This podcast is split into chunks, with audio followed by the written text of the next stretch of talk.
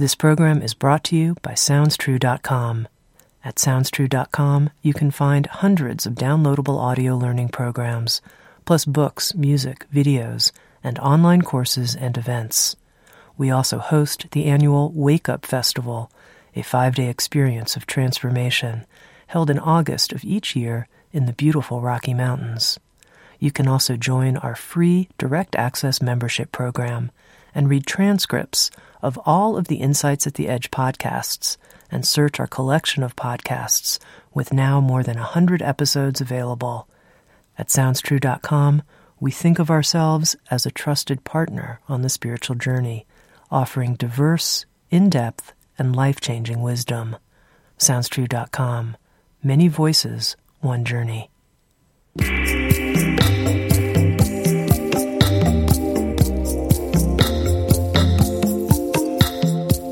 You're listening to Insights at the Edge. Today I speak with Dr. Sondra Barrett. This is part two of our conversation, Your Cells Are Listening. Sondra Barrett is a nationally recognized speaker on mind, body, and lifestyle medicine.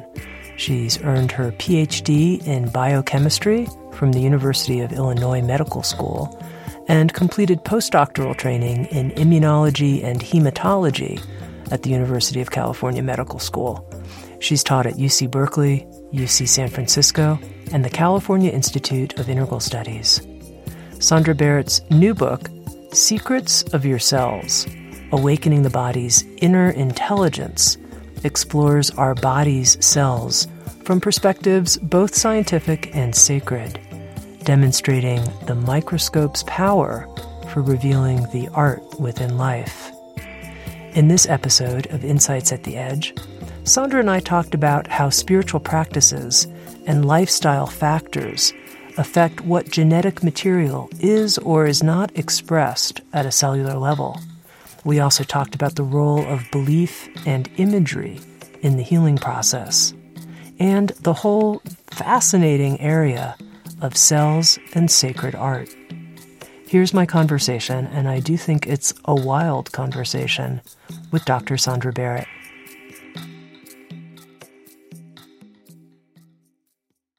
Sondra, in the first part of our conversation, we talked about the part of ourselves that might be listening, might be vibrating, might be a knowing part of ourselves. And you described this in terms of the cytoskeleton inside the cell and how the cytoskeleton has this string like material that vibrates. And, you know, this is the first that I had heard of this description of the knowing part of the cell being this stringed material of the cytoskeleton. And I'd love to know if there are other researchers and scientists who are confirming this view that you have. Well, it actually wasn't my view to start with.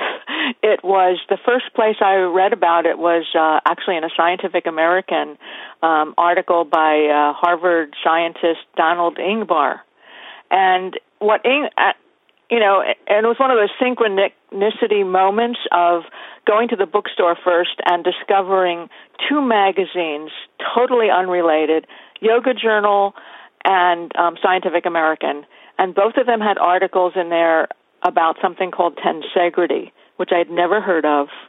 Um, I one was an article by Carlos Castaneda, um, who talked about magical passes, which are physical exercises, basically that uh, the ancient sorcerers used to change their consciousness and uh, supposedly change their bodies. Um, Ingber uses the word tensegrity which totally transformed how I've even thought about the cell. I had never heard it when I studied biology. And tensegrity basically is um, a principle of design or a principle of architecture that says the forces inside uh, of a structure must be balanced with the outside forces to maintain integrity. Uh, a physical example, before I get into the cells, probably a long-winded answer, is um, Buckminster Fuller's uh, geodesic dome. in fact, he coined the term tensegrity. Mm-hmm. It's a very stable structure. And what what Ingber did was um, he, from from a cellular perspective, he was able to discover um, in the test tube that if you put cells in a plastic dish and they stretched out, and what allows the lets that allows them to stretch out is this fabric or the cytoskeleton. And the cytoskeleton is really, let's say, it's really the, the probably the most complex structure in this of the cell because it's it's strings, it's tubes. People are probably very familiar, or some of the, your listeners might be familiar with the term microtubules, um, microfilaments. So it's a, matrix of a variety of thicknesses of stringy material, if you will, which um, uh, one the microtubules part of that we know we've known for decades that they've been essential for directing the cell's movement. Most cells can move and go from one place to another. So the directed the shape change that has to happen as well as the movement that has happens. And then what what Ing- Ingber did to me was phenomenal. He showed that when the cells are stretched out in the dish, um, where they had to fill the, the petri dish, uh, their fabric is stretched out and that they're sending out, and what that does is then change or, trigger which genes should be expressed. So when the cells are spread out, um, the cytoskeleton is triggering the genes to reproduce. Just like if we get a cut, the cells have to stretch out to fill the space, and the cells, those and epithelial cells, have to reproduce, make more copies. Then what um, Ingber was able to show that if the cells let go of a little bit of the tension, um, that they stopped reproducing and they started maturing. So they were expressing a different gene, genetic code, in, in other words, another gene program. And if the cells totally let go of all of their um, attachments to the dish, they would ball up and die. So what's you know what's phenomenal is that if we kind of extrapolate, you know what I've been saying in the book is that the cytoskeleton is the regulator of gene expression. It's can mechanic mechanical um, input influences which genes will be expressed. So Ingber wrote that uh, in 98, 1998, and there have been n- hundreds of scientists since then who've been looking at the importance of the cytoskeleton and genetic expression, breakdowns in this fabric, if you will, in um, cancer, some of the micro, and, and one of the things we've known in sort of in the old days of cancer treatment, people were given, um, especially with, in leukemias, they would be given something called vincristine or vinblastine, which basically um, kept the the microtubules from doing their their change and development of the uh, growing more cells. Um, so let me see what else. Well, and what what also is interesting about to me about this whole phenomenon because I extrapolate it into you know more spiritual teachings, if you will. For cells to grow, they have to attach. They can't just grow in a ball. So they have, to, and when they are going to attach, they send out you know sticky proteins that keep them attached.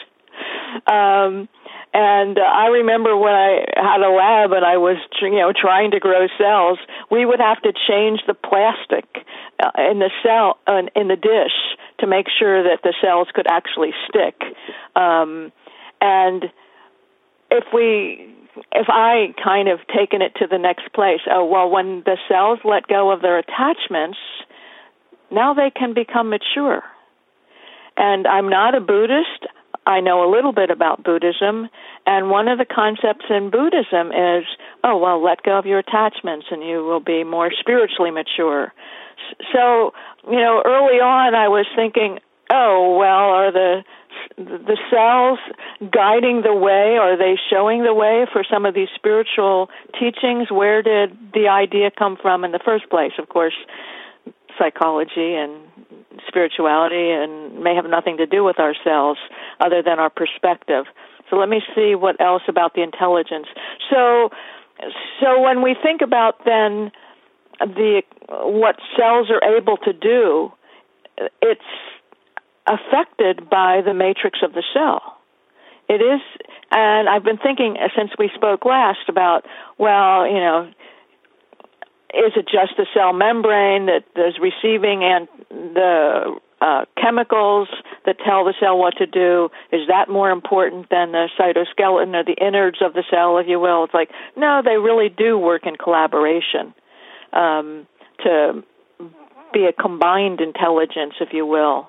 Uh, there's a lot that you're saying that I want to make sure that I'm following you. So I'm going to okay. take it a little slow here. So when you talked about Carlos Castaneda and right. these tensegrity movements and exercises that you saw in Yoga Journal, help me understand the connection between those physical exercises, these tensegrity exercises, and what you're saying about the tensegrity in the cell.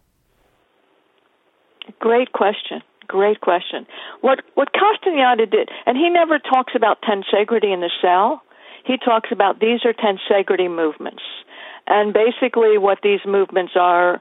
Um, if you look at a book on magical passes or their videos, um, the body, you know, people are making changes in their postures or flexing their wrists. They're really changing the tension in their musculature. They're changing their tissues. They're changing their postures.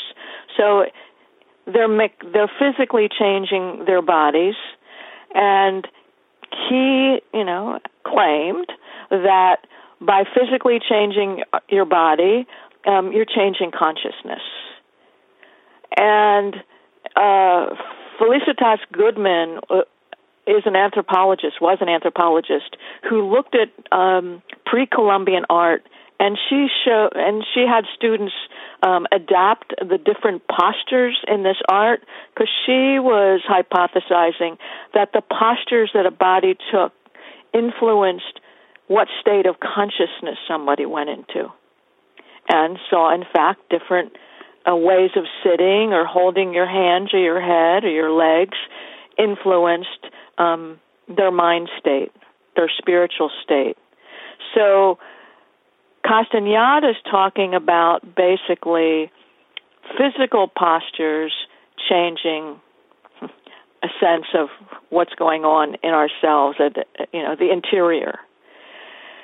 Um, this, and if we look at what the cells are are doing, we're showing that when the cells change their shape and their tension, and they can be changed totally mechanically, um, that that changes who they become.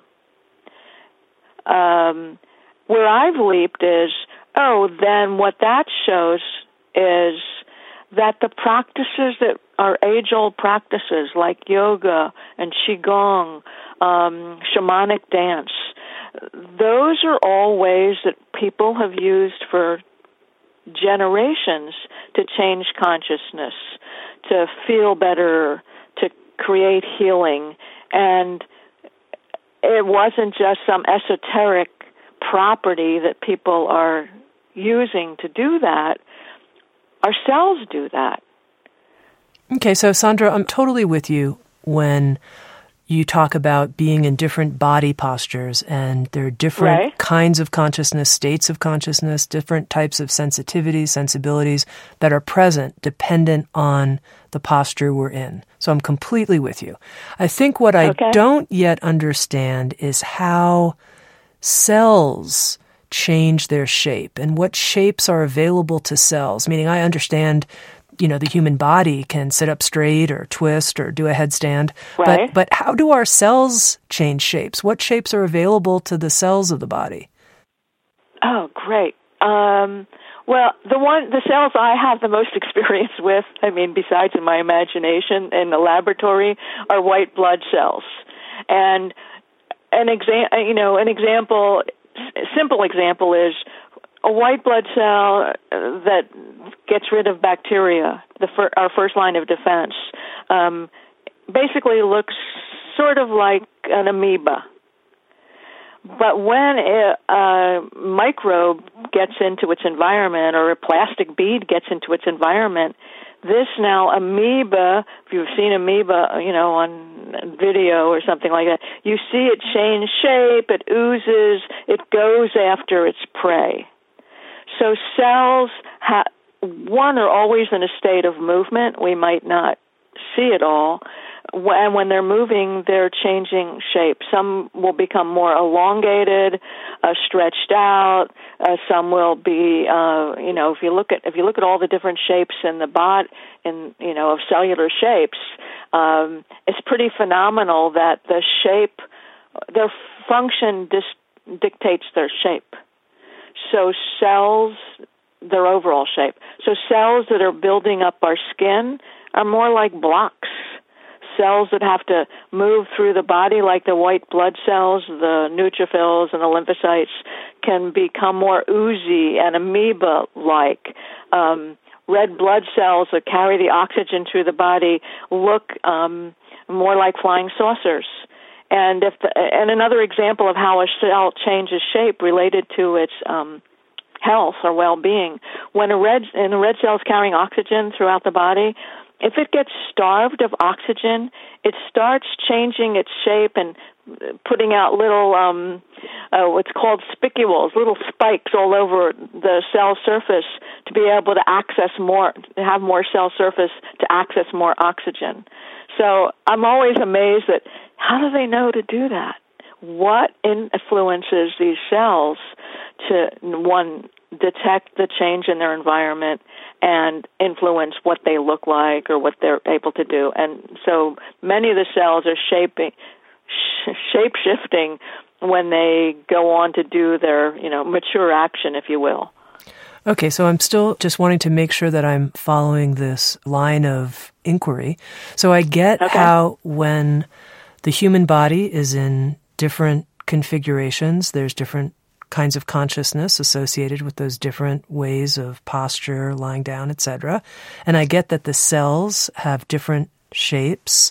But what would you say would be the quote unquote consciousness or knowing of cells depending on their shapes. I mean, you, you talked about the shape of a cell mm. that's oxygen deprived. What would be the shape of, I don't know, could you call it a happy cell or uh, is there such a thing? Uh, you know, uh, I don't know. Help me here understand this. A great question. Uh, I wish I could. I wish I knew the answer to that. Are there shapes of happy cells? In our imagination, I am sure there are shapes of happy cells. And, you know, um, I think I mentioned last time that Stuart Hameroff and uh, Roger Penrose talked about the consciousness of a cell, and the microtubules of the cell, according to their their theory, is what carries consciousness. Now, the these microtubules we know. Uh, w- which is phenomenal because we think if these cells are changing shape, this might be part of your question. Why aren't we changing shape? Um, and we what happens at a this microcosmic level. I mean, we're made of trillions of cells. You know, uh, a millimeter of skin is you know a million cells. So they're numbers we can't fathom, and one of the things that is even harder for me to understand as a you know a biologist is these microtubules in cells. Dis, so they're the regulators of intelligence, if you will, at, at the cellular level. Some of them dismantle and rebuild every 10 minutes. So the cell, it, the cells are in constant state of flux and change. And again, my extrapolation is, oh, then this does explain the quantum healing idea because these cells are fluid. They're not fixed in, just like the genes are not fixed in time or space. The cells can change uh, the messages they're receiving and acting upon in nanoseconds. I mean, I don't understand the quantum, let alone the nan- the nano world. Um, but our cells are operating in that world. Are there happy cells? Of course. now, you know, it's interesting because as we're having this conversation, you're willing to shift, I'll use the word quite fluidly, to use the word you introduced in talking about how quickly the cells change, this fluidity, you're willing to shift between, well, there's our imagination and then there's what we see under the microscope. And we can talk about both in the same sentence. And I know some people are uncomfortable with that. Even some people here, it sounds true, I have to say. They're like, oh, you're talking to the cellular shaman. And uh, I feel for whatever reason at home, talking to the cellular shaman and switching between the worlds of imagination and the worlds of looking under a microscope. But I'm curious, what do you think about that? What do you think of this term, the cellular shaman, and this idea that we can have a conversation that blends both imagination and what's actually visibly present when we look under a microscope? Well, when I first started teaching the sort of the bridge material, I was calling myself a cellular shaman because one, I was studying with a shaman at the time, and and I was struggling with um, how can I believe what my imagination is saying or my intuition? Where is that information coming from? I still have a struggle with that. Like, you're making that up. I thought I was making up a lot of the cell stuff. I mean, you know, where is this information coming from? But I think in the the Western world anyway, we're so um, opinionated about if we can't prove it, it's not real. If we can't measure it, if we can't see it through the microscope, and I sure sure started that way. If I can't analyze something and reproduce what I'm trying to, you know, discover, um, it's meaningless. It doesn't mean anything. But if we look at, you know, centuries and centuries of indigenous people who've had their um, shamanic ways of knowing the body or knowing about healing or knowing healing plants, you know, we're beginning to see that more and more of that's important. You know, and, and if we're talking about consciousness, isn't consciousness about imagination too? I mean, how do we measure consciousness? Um, you know, are we awake? Maybe that's consciousness. But you know, I um, my experience with imagery uh, probably gave me more more of a belief that the imagination works, even though it's an ancient practice. Not even though, perhaps because it's an ancient practice. Um, and the one, I'll I'll give you one example. I'll give you two examples because uh, one was when I was first starting to teach this material. I got uh, an awful rash on my arm, and I couldn't. Nothing could get rid of it cortisone cream, changing fabric softener, changing the detergent, nothing. And um I had been teaching imagery to kids at at UC UC California and I thought, well, if you're teaching kids imagery, why don't you use it for yourself besides worrying? Um so I closed my eyes and immediately popped up into my imagination was this little elf he he called himself Mortimer and he said he was going to clean this rash out from the inside out. It's like, oh, sure, go ahead. You know, I have nothing to lose. Nothing else has worked because I had the rash for weeks, and uh he cleans out the rash. He tell you know, I don't feel anything. I'm just paying attention to him. Next day, no change. But two days later, the rash is gone. I thought, how cool is that? And it stayed gone for a couple of weeks until I went to meet with a oncologist colleague of mine to talk about mind body and imagery and healing. And he said oh i have a whole um file on that. And it was called quackery. And as soon as i got the quackery file the rash returned. So it was like, okay, I can use imagery to help um, remove or heal my body, and I can lose that belief. So belief is part of consciousness. I think belief is part of our imagination.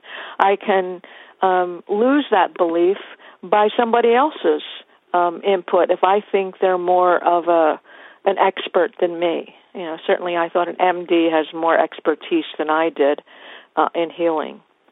Uh, so, you know, and this this weekend, sort of the other true story. Uh, was it my imagination? I'm not sure. This weekend, I got an awful, awful spider bite. It looked like it was from a brown recluse spider, and I was terrified, and my leg was swelling up, and it was getting redder and redder and painful. And um, I was putting, you know, hydrocortisone, Benadryl cream, and stuff like that on it, and it wasn't really healing. Again, this could, an anecdotal story. It could be, well, it would have healed on its own. And I was so scared because it's like, oh, is this really one of those poisonous spiders going to wipe me out? You know. Um, I just meditated with on my leg and asked my cells to please go there and stop the process because this was moving up my, you know, it was getting towards my knee and it was down by my ankle. I was terrified. And, you know, the next day it was concentrated, you know, in one big red spot. Um, you know, so again, it gave me it gave me a sense of managing my own health that I could engage my imagination or my belief, or is this the placebo effect? I don't know. But it, it gave me more a sense of controlling what was happening in my body. Did my cells really respond to me? I don't know. now, Sondra, I think one of the reasons that people perhaps get a little squirmy when you start talking about belief are there are so many examples when our beliefs aren't true and things don't work. And so right. this is pretty risky territory to say I'm just going to, you know, quote unquote believe that this imagery will work. I mean, how do you work without all of the disappointment when people have taken on beliefs about healing right to their grave? You're asking really an important question because there was a period of time, and it may still exist in the literature, it's mind over matter. That if you, like what you're just asking, if you believe, if you believe the right things, then um, you're going to get better from your disease. Because that's usually when we're using belief. We want to, people want to heal their cancer. And to me, belief is just one part of the equation. What one of the parts of the equation is what's the great mystery have in store for us? You know, what are how are we supposed to leave? Know, it's like can we use our mind uh, in a way that oh, allows healing to happen, but the physical healing may not change. But it can be, you know, what happens at the spiritual level. So I, you know, I know I've been angry myself at a lot of uh, physicians who've talked about, you know, you've you created your disease. If you believed something differently, you would get rid of your disease. It's like it's not that simple. To me, belief looks at part of it is it looks at our attitudes. Do we think we have an ability to shift um, how we're looking at something, our perspective at looking at something, and what do we have to learn from this? I mean, the the people I've worked with the most are people who've had cancer, and one of the frequent statements they would make was it was a gift to them because it made them reprioritize their life. Their imagery, their beliefs may not have changed their dying from cancer, and I saw too many still die from cancer with all the things they were doing quote right. But you know what what do we have to heal besides our body is um, our spirit, mm-hmm. and I think belief plays a big part in our spirit. Mm-hmm. Mm-hmm. I, I probably went round and around with that because I don't have I don't have a real answer of how do we not have pe- people say feel guilty for not being able to shift their belief or hold their beliefs. And you know there's so many subconscious beliefs we don't even know we've got. Mhm yeah. Well thank you. Thank you though for just helping unpack the whole conversation around the power of belief. Now when i was talking to you about this way that you weave together the imagination and the actual biological data, you could say, of what we can observe under a microscope. You said, well, we're talking about consciousness here, and what is consciousness but imagination?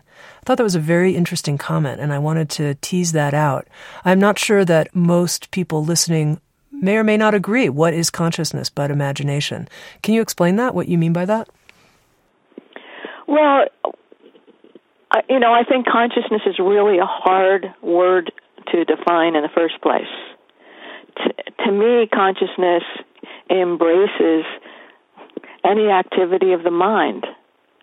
Uh, it embraces just being awake and going through your everyday uh, life. It embraces a higher state of consciousness could embrace when you're in a state of meditation or prayer or uh, sitting in a temple or a church with people or out in nature. Your consciousness, uh, your mind changes. And to me, then, imagination, intuition are all part of that same gestalt, if you will, of it's the invisible. It's the immeasurable, or it's kind of immeasurable. Um, uh, it's and imagine okay, and it's not so invisible. Sort of going back over remembering some of the science of uh, some of the early science showing that um, imagery, which is the use of imagination, is uh, makes changes in the brain and in the, this set of experiments, they had given people uh, radioisotopes of glucose. That when you look at what's called PET scans uh, of the brain, you can see which parts of the brain are working by this radioactive um, glucose. So they would have people look at a picture in a book, and they would see which parts of the brain lit up when people were actually looking at the picture then they closed their eyes and they either remembered or imagined the picture, and the same areas of the brain lit up. So to me, you know, that's also showing that imagination is real. Mm-hmm. Um, it's a state of consciousness. Um, another example of imagination being real, you know, for those who are um, like to uh, imagine sexual experiences, their body will change. If we imagine um, being caught in traffic, or for me, the example with the spider bite, I'm imagining dying of a spider bite. That changes our physiology. It puts you into a state of stress, anxiety. So it's real. It just we're not so much in Western medicine experienced with um, measuring it or talking about it. I mean, let's face it, maybe it's only in the past 20 years mind has been included with body. Mm-hmm. Mm-hmm. I mean, it was, you know, oh, in the early 90s, it was still body. We weren't saying mind had anything to do with body. So, mind, consciousness, to me, though, this, to, to me, they're about the same thing different states of mind and consciousness. Are you comfortable with being introduced Sondra Barrett, the biochemist and cellular shaman? Absolutely. Absolutely. Okay, let me keep going here then with okay. this conversation with okay. the first cellular shaman I've ever had the chance to speak to, which is we were talking a little bit about gene expression. And you were saying how it's not determined that genes will get expressed through the cells. They may or may not, depending on certain factors. So help me understand what are the factors within the cell that determine whether genetic material is expressed or not? Well, it's it's it's a couple things.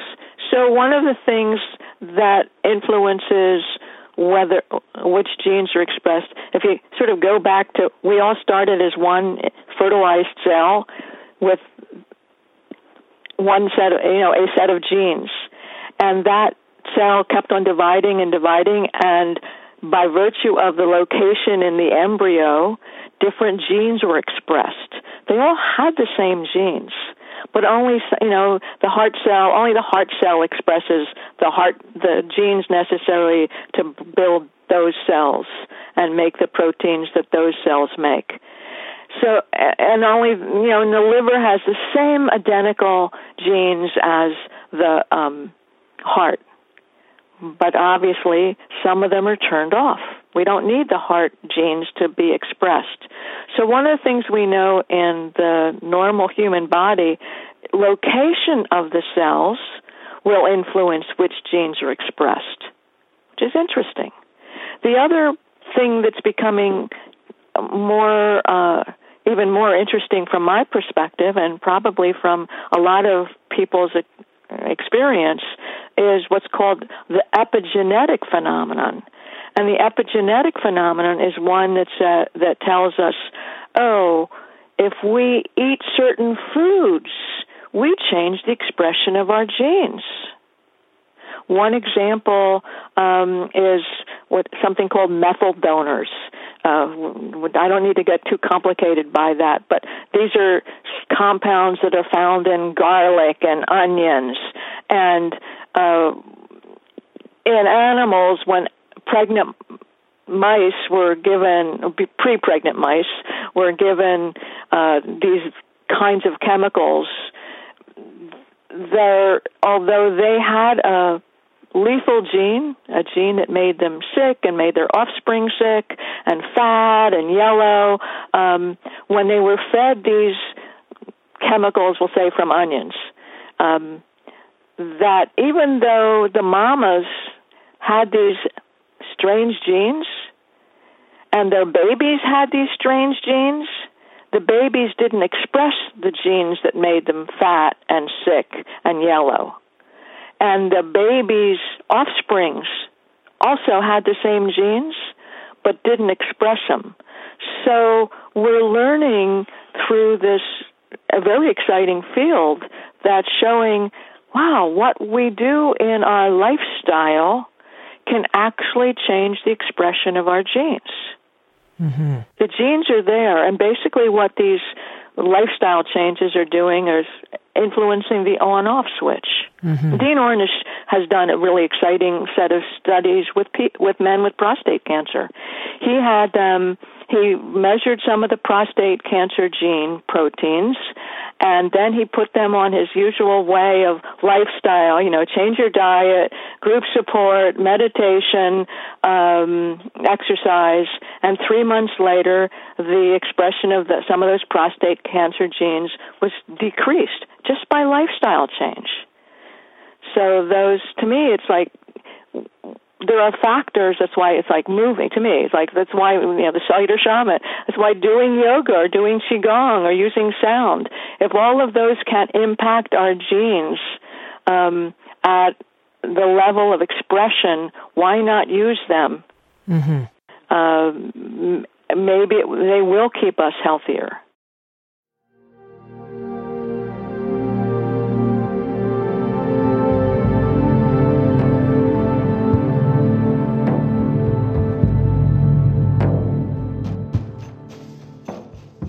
You're listening to Insights at the Edge, produced by Sounds True. If you're interested in listening to previous episodes of Insights at the Edge, they're all available for free in a searchable database as part of our new Direct Access membership program. For more information, please visit soundstrue.com forward slash direct access. And now back to Insights at the Edge.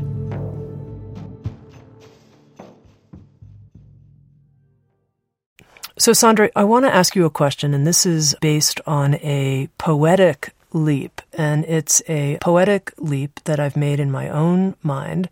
But now we're talking uh, cellular shaman to person who makes poetic leaps. And uh, just, just curious what you think about this, which is that just like an individual human body is made up of trillions of cells, there might be something that we could consider a type of cosmic body that is made up of human individuals, like human individuals, are yeah. cells in this bigger body.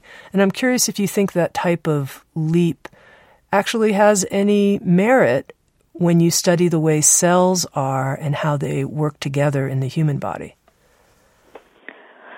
Well, I think it's an, incred- an incredible question because if we think of, you know, one of these sayings that say, you know, healing starts with me so if I look at myself as a cell in the universe, whatever I'm projecting, thinking, doing influences neighboring cells, my neighbors, my friends, my family, which impacts then their neighbors, friends, etc. So we are a cosmic cell, if you will, a, co- a cosmic universe made up of cosmic cells. In fact, the other day, a, a friend of mine, actually my my shaman teacher, had sent out uh, an email, and I had replied to it saying, "Well, we have a cosmic CIA, or we are a cosmic CIA. I call it cellular intelligence agencies." you know, better that CIA than the other. Um, and uh, and we're cosmic with that. We influence. So so our cells in our body hopefully in the best of all worlds they're, they are cooperating and they're keeping us whole and healthy and um, how i can influence the cosmic universe is to to be more in my heart and less reactive and you know eating sustainably not buying foods or pesticides is like everything each one of us does um, for sustaining life influences the uh, our universe if we and I think if we saw that um, maybe we take better care of it mm-hmm. Mm-hmm. Okay, another area that I'm really interested to know some of your discoveries in has to do with cells and sacred art.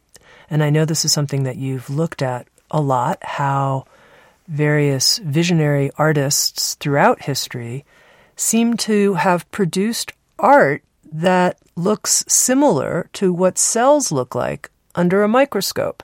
So I'm wondering if you can talk a little bit about that and share with us some of your discoveries that you've made. Well, um, if we look at, for me, the first place where I even imagined sacred art being related to cells was seeing a medicine wheel in the Southwest. I was photographing pictographs and petroglyphs. Um, and it was an aha moment seeing this image that I know about medicine wheels that could just as easily be in an abstract picture um, of a cell. And so it triggered me to looking at other other kinds of art, like a uh, uh, the Sri Yantra. Looks like if you look at it. Uh, in fact, I've got had something going on in an art science uh, LinkedIn uh, discussion of looking at the Sri Yantra and the computer graphic of DNA from Robert uh, Langridge. They look pretty a lot alike. The structure mm. is the same. So when I started doing, you know, sort of the leap, uh, it made me wonder where did did the art come from people really visioning inside? Did they use again?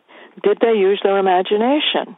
Not that in 2,000 years ago, or I think the medicine wheel, the one I first saw, was a thousand years old. Not that a thousand years ago people were going inside and saying, "Oh, I'm seeing myself." They didn't have a clue. They knew they were seeing their inner universe, and did their ability to see the innards um, get expressed in the outside world to be able to um, a lot of the art old art was to really be able to touch to the touch into the sacred be able to f- focus on god. Um, and so we're going in and seeing the god within um, or the divinity or the sacred nature within and it's coming outside in our art. Uh, and another leap from around the art was probably the hardest thing for me to really be willing to hold was um, years ago new new friends had insisted I photograph minerals related to astrology one, I had no belief in astrology, and I thought they were nuts to ask me to do this.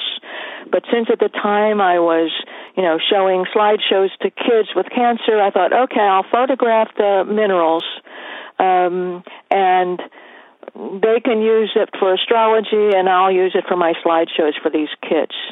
And when I photographed the 12 mineral salts that you know, there's a whole long story on that. Hopefully, that's the next book. Um, when I photographed these 12 salts, I saw four shapes. And again, I had no belief, so I couldn't bias what I was photographing. Um, uh, but I am someone who's been trained as a microscopist and someone who likes to categorize things. And I said, well, where is fourness? Is there any kind of quality of four in astrology? And I said, oh, it's the four elements. Well, let's see what the four elements are air, water, fire, earth. And it was shocking to me that, oh, well, the minerals associated with earth signs were all round. The minerals associated with air signs were all square. Water minerals were squiggly, and hexagons were for the fire signs. And it it was like, how is this possible? Using a microscope in, you know, 1979 or whenever I did it, photographing minerals that were given, you know, astrological meaning 300 years ago, how is it possible that they actually symbolically, um, the microscopic images match the symbology of those elements? And um, Sondra, help me out here. Just tell me what are the minerals that you photographed? The minerals were the 12 mineral salts in the body. Um, sodium phosphate, sodium sulfate, potassium phosphate. So, um, okay, and in astrology, each yeah. one of those minerals is associated with a different astrological sign. That's part of exactly. Okay, uh, somewhere probably around a thousand years ago, uh, astrologers gave you know what they basically said. Oh, here Saturn rules the bones. So they were looking at the different planets that they saw and attributed um, different, you know, part, body parts to each planet. And somewhere in around the 17th century, somebody asked the human body and said there were 12 predominant salts, uh, mineral salts, and then attributed them the, to different parts of the body or different, um, and then different astrological signs it was not something I ever expected to research. but it certainly uh, gave me it was one of the first things that gave me pause of where does um, this alchemical occult language come from? This information come from? How do they know this? Um, uh, you know then i of course went off on looking at a lot of other symbolic codes if you will in the micro world um, like taste um, and uh, now tell me what you're describing there symbolic codes like taste? taste? yeah well if we look at the molecules of taste if you okay i'll give you i'll give you a question if you tasted something sour what geometric shape might you expect it to have oh i'd have to say i don't really know except i would imagine that it wouldn't be round and regular. It might have something sticking out or something like that. Yep. And so the chemicals that are sour, like citric acid from a lemon or malic acid from a, a unripe grape or unripe apple. They're angular. Sugar is rounded. Um, bitter is prickly. You know, bitter caffeine is prickly. Um, and uh, you know, it's a it's a whole language to me, a whole language. You know, it's it's really going out there on the limb, if you will, of where do where do our where does our language come from? Is it rooted in our biology? Um, Carl Jung said our archetypes are rooted in our biology. Um, is our language rooted in our biology? Again, it goes back to that inner knowing. Where did the word sour come from? You know, and you that you, that you expected it to be more angular. It is. Carol Yoon wrote a wonderful book called Naming Nature, which she really goes into um, how do we you know how do we categorize and name things and some of that universal it moves into the subtitle of the book it's the universal um, instinctual intelligence that we have that you know gets can get pretty i can make it pretty heady so i don't want to i'm curious so clearly this is something you've thought and reflected on quite a lot. Is your theory that the rishis in deep meditation received or saw or knew these things about the mineral salts, uh, about the Sri Yantra diagram, and I mean, what is your theory about how how is it that the Sri Yantra that was originally drawn thousands of years ago looks like DNA under a microscope? That's just amazing. it's, it's totally amazing. Well, they were able to allow the power of inner knowing and an inner intelligence um, guide them. We've we've moved into we dis, we have discounted that intelligence. You know, it's going back to the battle of science versus intuition, or science versus imagination, or science versus the shaman. Um, if we truly allow ourselves to to know and get inside, I think we'd be much richer.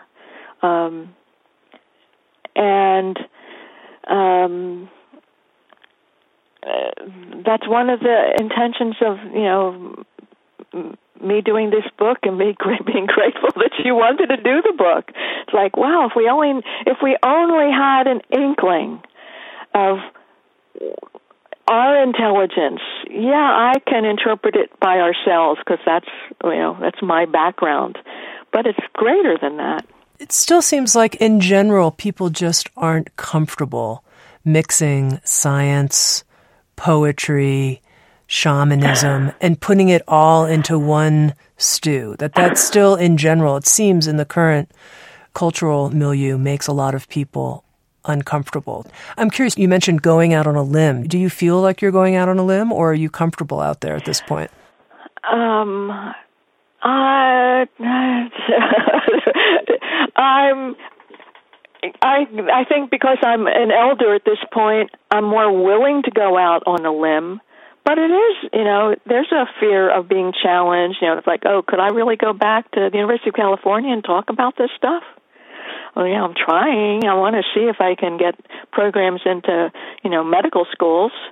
Um, but I know it's I'm I'm walking a very uh, delicate path, and it's you know for years I would never talk about this.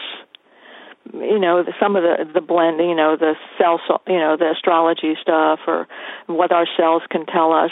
You know, so I know I I'm going out, uh, you know, I'm sort of leaping, but why not?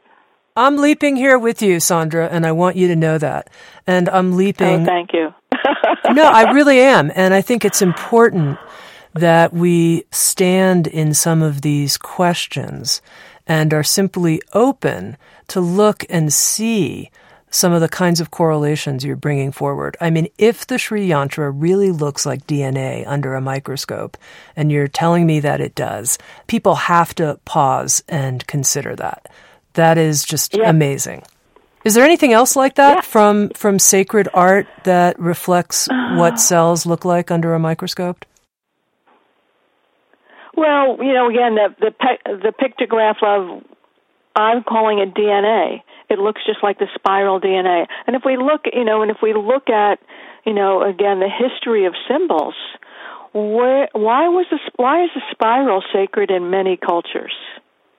Well, where do we find the spiral in our bodies? First, we find it in our DNA. And uh, yeah, we find it in galaxies, and we find it in seashells, and we find, you know, it's uh, one of those ideas, as above, so below, and we find it in our DNA. Um, the other uh, thing that sort of made me give me pause, and as long as I'm leaping, I will here too, is where did the idea for the Trinity come from? Why are there the Father, Son, and Holy Spirit? Why is there a three? Why is there a three in a lot of spiritual teachings? What's the threesome all about? And uh, then you look at, oh, well, what's the DNA code? It's a threesome. When we're embryos, we're three layers by three weeks. And you begin to see in biology the same symbols if you will, are revealed over and over. We have three kinds of brains, uh, you know, three layers: the brain stem, the limbic system, and the cortex. So again, why why is it all three? Um, ancient Greek philosopher says it's only with three do we have completion. You know, one is just solitary, two is polarized, and one, two, and three. Well, again, there, then we go to culture. One, two, and three, ABC. Why do we have three stoplights? three wishes. Where did that concept develop? Did it develop from our biology? That's way out there, I know, but it's, it certainly gave me pause, like, oh, another aha moment. well, when you're going to leap, you might as well leap all the way, huh? Go for it. well, Sondra, just one last question. Our program's called Insights at the Edge. And I think that you fit right in. Clearly, you're sharing insights at the edge. But I'm always curious to know what someone's personal edge is. And what I mean by that in your case here with this work that you're bringing out, what's the edge for you? What's the questions you're asking? Where are you currently putting your attention?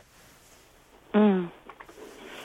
Well, the edge for me is as as we as I get older, um, I often look at what's my mythic self uh, and what's my legacy, and I have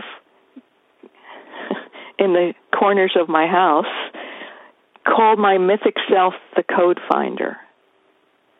And that's my edge of will I really allow that part of me maybe it comes out in fiction, um, maybe it comes out in a film, in a DVD or a letter to my kids. um, what is the code finder? Uh, you know, part of it is my belief has always been we're here for a purpose. And I certainly have had a very uh, strange road I've traveled. And so I think the road I've traveled isn't just for me, obviously. I wouldn't be a cellular shaman. It's what can I bring to uh, the world that makes it a better place.